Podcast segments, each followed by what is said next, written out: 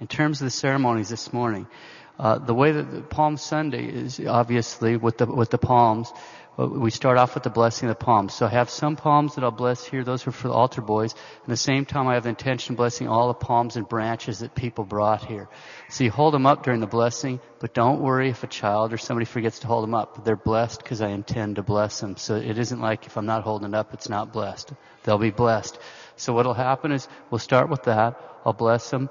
We'll uh, sprinkle those with holy water and then incense them, and then we go around. It's kind of like a really heavy duty Asperges where you, you kind of make a full lap around all the aisles with the holy water, and then the same thing with incense. Then, then all the branches and palms are blessed here. And in the ritual, it actually has, like you'll hear, well, for those of you that listen to Latin, it'll say palms and other branches. That's actually what happens. So, those will be uh, blessings. So I have the intention of blessing them all in church. Then we'll, uh, after that, uh, we'll, we'll come back and, uh, and I'll, I'll give the palm branches to the altar boys. It's like communion for them. And then wash my hands. Then we'll sing the gospel that I just read to you, the gospel of Palm Sunday. After that, we'll, I'll say Procedamus in Pace, which means let us proceed in peace, and we'll lead the way. The thurifer, the crossbearer and the acolytes and myself and the other altar boys will go along and the choir will meet up with us. And then we're all going to go the front rows go out first as we go on by. You go out just genuflect and, and go behind us. And we're going to go out right out the door go to the right. We're going to go the, on a close lane here in the parking lot make a curve down the far lane in the parking lot and back and back in. And we'll come back in then. And uh, and as we as we come back in, then we'll get up here, and, and after we'll, there's one more blessing. Then after everybody gets in, then that particular blessing pertains to having these things uh, scare away devils, which is kind of cool. And then after that, uh, mass will start. Now, in Mass, uh, it, it's uh, the same basically, except the, the, the gospel in the Mass is sung. It's the Passion. So Father will be come out of the confessional for that, and for communion, he'll come out to sing the Passion because we sing. There's different parts for that, and there's no last gospel today, so that's the other difference. So that's that's what you can see in the ceremonies. Okay, so that's explanation of what's going to happen. Now, what does it all mean? Well, we could preach on any one of these things for a long time. We'll make a few remarks about the first Palm Sunday and then a few remarks about the meaning of the ceremonies. We've heard this all before, but it bears repeating. We'll start with the route that our Lord chose to go up into Bethlehem that we just heard in the reading just now. On Palm Sunday, our Lord goes up to Jerusalem from Bethany. Now Bethany means the house of ripe figs. It's the hometown of Martha, Mary, and Lazarus. And it's also where during all of Holy Week, our Lord will come back from Jerusalem and stay and spend the night until, of course, Holy Thursday when he's captured. But he's coming up from Bethany. Staying in Bethany, the house of ripe figs, and coming up in Jerusalem. But he travels through Bethphage on the way to Jerusalem every day. Bethphage means the house of unripe green figs. So what? What does this mean? Well, if we turn back the clock to about a year before Holy Week, earlier in his public ministry, our Lord had warned the multitudes, unless you repent, you will all perish. And immediately after he made that warning, immediately after the solemn warning from our Lord, saying, unless you repent, you'll all perish, he then told them a parable. Our Lord, quote, a man had a fig tree planted in his vineyard, and he came seeking fruit on it, and he found none. And he said to the vine dresser, Lo, these three years I have come seeking fruit on this fig tree, and I find none. Cut it down. Why should it use up the ground? And the vine dresser answered him, saying, Let it alone, sir, this year also, till I dig about it and put on manure. And if it bears fruit next year, well and good. But if not, you can cut it down. Close quote. The multitudes knew exactly what our Lord was talking about in this parable. Fig tree is one of the signs, symbols of the Jewish people. He's warning them to bring forth fruits of repentance. In the parable, the man who owns the vineyard stands for God the Father. The vine dresser stands for Christ our Lord. The fig tree stands for the Jewish nation, which of course our Lord has spent some three and a half years trying to get good fruits to come forth from them. So what does this have to do with Palm Sunday and his path into Jerusalem? He's coming up from Bethany, the house of ripe figs, a town where he has found fruits of repentance in such people as Mary and Martha and Lazarus. And he's coming up to Jerusalem, but he doesn't come from there. He goes through Bethphage, this house of unripe green figs to the holy city. It's a symbolic warning. And the day after Palm Sunday, what does he do? He, as he's coming up to Jerusalem through Bethphage, he stops and searches for fruit on a fig tree. And when he finds none, he curses it and it withers and dies. Why is he cursing it? It's a symbolic and a frightening ending to this parable. He's showing them by his actions what's going on. He sought fruit on that fig tree and found none, just as for three and a half years he's been seeking good fruit from his people. It's obvious what he's saying to his people by these actions. Where are your fruits of repentance? What about our Lord riding up on an ass and the colt of an ass? What's all that about? This is a fulfillment of a prophecy of Zacharias that was quoted in St. Matthew's Gospel today. The fathers point out that our Lord first rode on the ass for a while, then he got off her, and he got on the colt and rode the colt into town. Why? The ass was broke to ride, but the colt wasn't. The ass was a symbol of the Jews who had been subject to God and His law, and the colt represented the Gentiles who'd been running wild. When our Lord rode the ass briefly and then got off and rode in on the colt, he was again symbolically warning the Jews you're about to be rejected. And the Gentiles are going to take your place. So what's with the palms? In the olden days, for both Jews and Gentiles, palms symbolized victory and triumph. For example, if we look in the books in the Old Testament of Leviticus and First Maccabees, we can see palms used by the Jews for just these purposes. As we see today, in our Lord's solemn entry into Jerusalem on Palm Sunday. Champions at Roman games got palm branches. Palms were also used in the great triumphs by which a Roman emperor would celebrate his victories. We still see this, uh, this idea in Christian art and writing. For example, in stained glass windows or holy cards of martyrs, oftentimes you'll see the martyr standing there holding a palm. Or you'll read about the martyr and say he won the palm of victory. What's it stand for? The palm stands for the martyr's triumphal victory over death. That's why you'll see him standing there. If you see, uh, then that's what it, that's what that's standing for in Christian art. Now, there's a lot more, but we'll just take a moment to consider the symbolism of what all we're doing here. The procession outside and then back into the church on one level, on the first level, the most basic level, represents our Lord's enter, entry into Jerusalem. But on another level, it also represents his triumphal entry into the heavenly Jerusalem. This, as I mentioned before, was a lot easier to see until Pius XII changed Holy Week ceremonies in late 1955. Because before then, when the procession would arrive back at church, the doors would be closed. Inside, so the procession stops at the church doors. Inside the church, you have a choir, and they're singing this beautiful hymn we'll hear today, Gloria Laus et honor tibi sit rex Christe Redemptor, which means glory, uh, praise and honor be unto thee, O Christ, King and Redeemer. So they're inside, singing this through the closed doors. Then the choir outside answers the choir inside. The choir outside represents the church militant the choir inside represents the church triumphant. Inside, it's representing the angels in heaven singing. Outside, it's representing mankind in the church militant. But you can't get into heaven. Our Lord, till our Lord Ascension Thursday, heaven's closed, huh?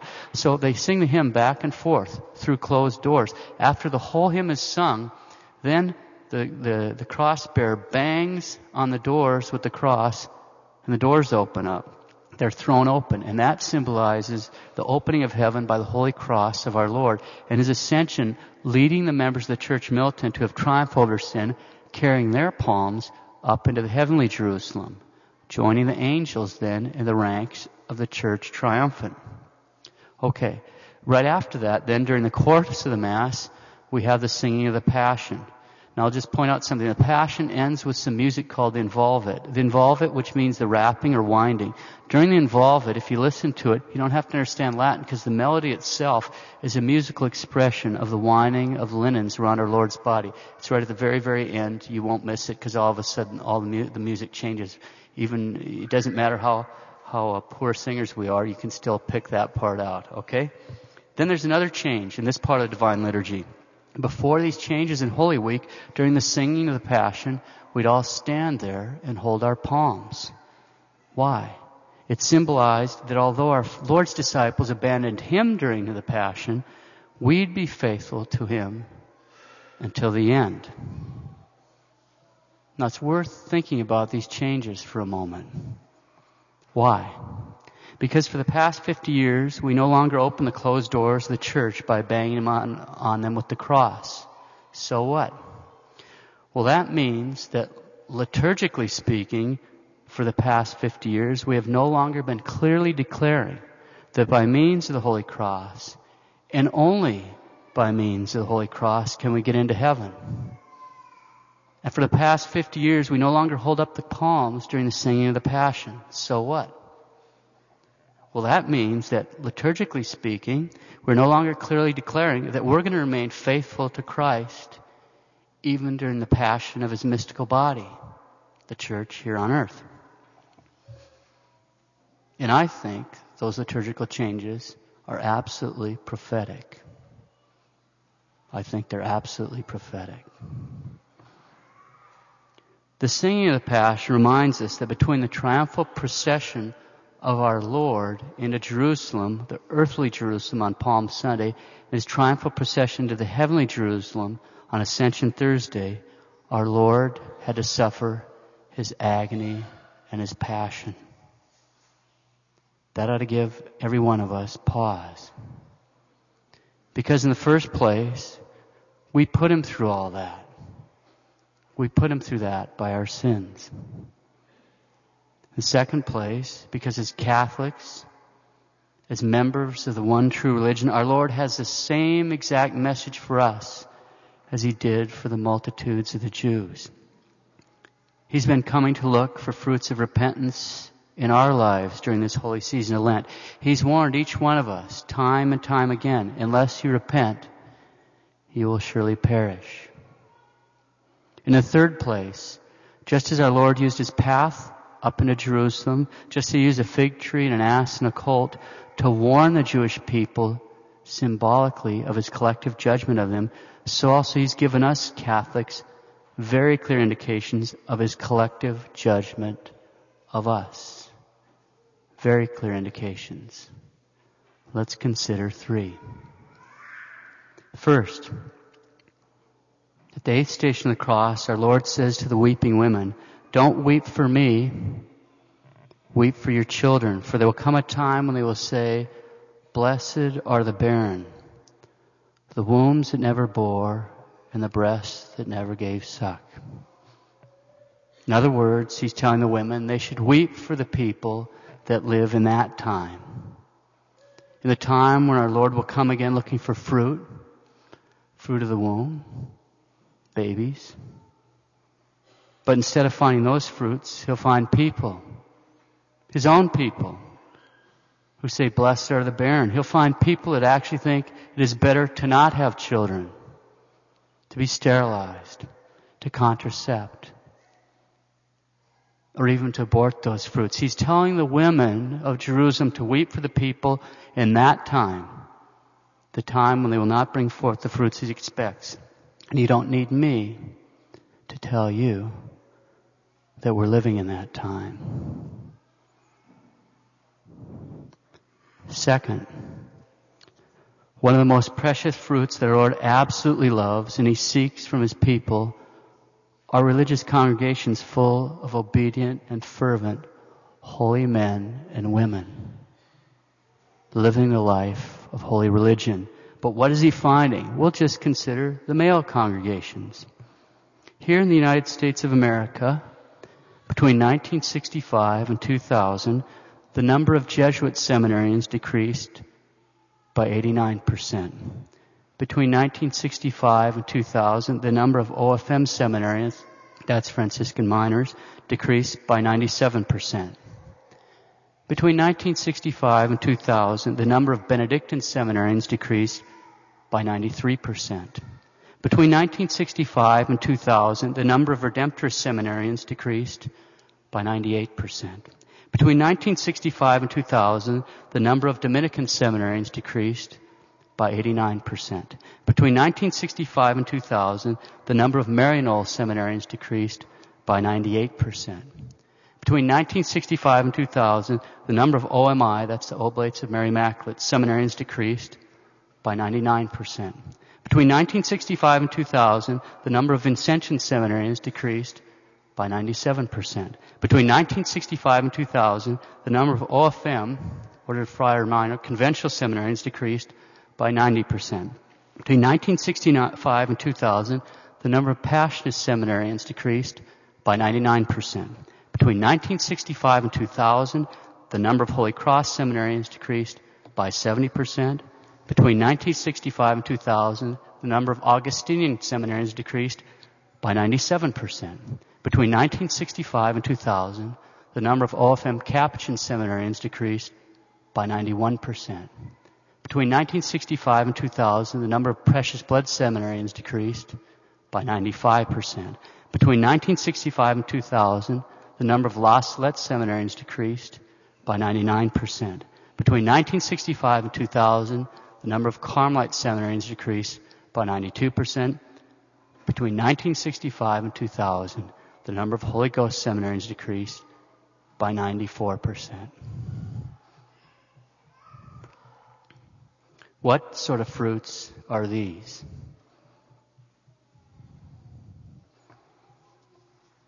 And before we go pointing any fingers, are each of us praying for vocations to the priesthood and the religious life? Finally, our Lord is also giving Catholics a very clear indication of his collective judgment of us by the general state of the church. As St. John Eudes explains, quote, the most evident mark of God's anger and the most terrible castigation he can inflict upon the world are manifested when he permits his people to fall into the hands of clergy who are priests more in name than in deed. When God permits such things, it is a very positive proof. It is a very positive proof that he is thoroughly angry with his people and is visiting his most dreadful anger upon them. Close quote. God's warning us. Collectively, as a Catholic people, he is thoroughly angry with us. We each need to bring forth fruits of repentance. We each need to get serious about sanctity. If anyone here does not have a burning desire to become a saint, then start praying for that right now. Not later, not tomorrow, right now. As St. Alphonsus says, quote, He who wishes to reach the top of a high mountain will never reach it if he has not a great desire to do so. What have you come to do in the house of God? To become a saint? And what are you doing? Why do you lose the time? Tell me, do you desire to become a saint? If you do not, it is sure that you will never become one. If then you have not this desire, ask Jesus Christ for it. Ask Mary for it. And if you have it, take courage. Close quote. Pray for the desire to become a saint. Pray for a burning desire to become a saint. We each need to bring forth fruits of repentance. We each need to get serious about sanctity. We each need to become holy. And by means of holiness, then we can each win the glorious palm of victory and follow Christ our Lord in his glorious triumphal procession into heaven. Let's commit ourselves, each one of us, right here and right now, to holiness.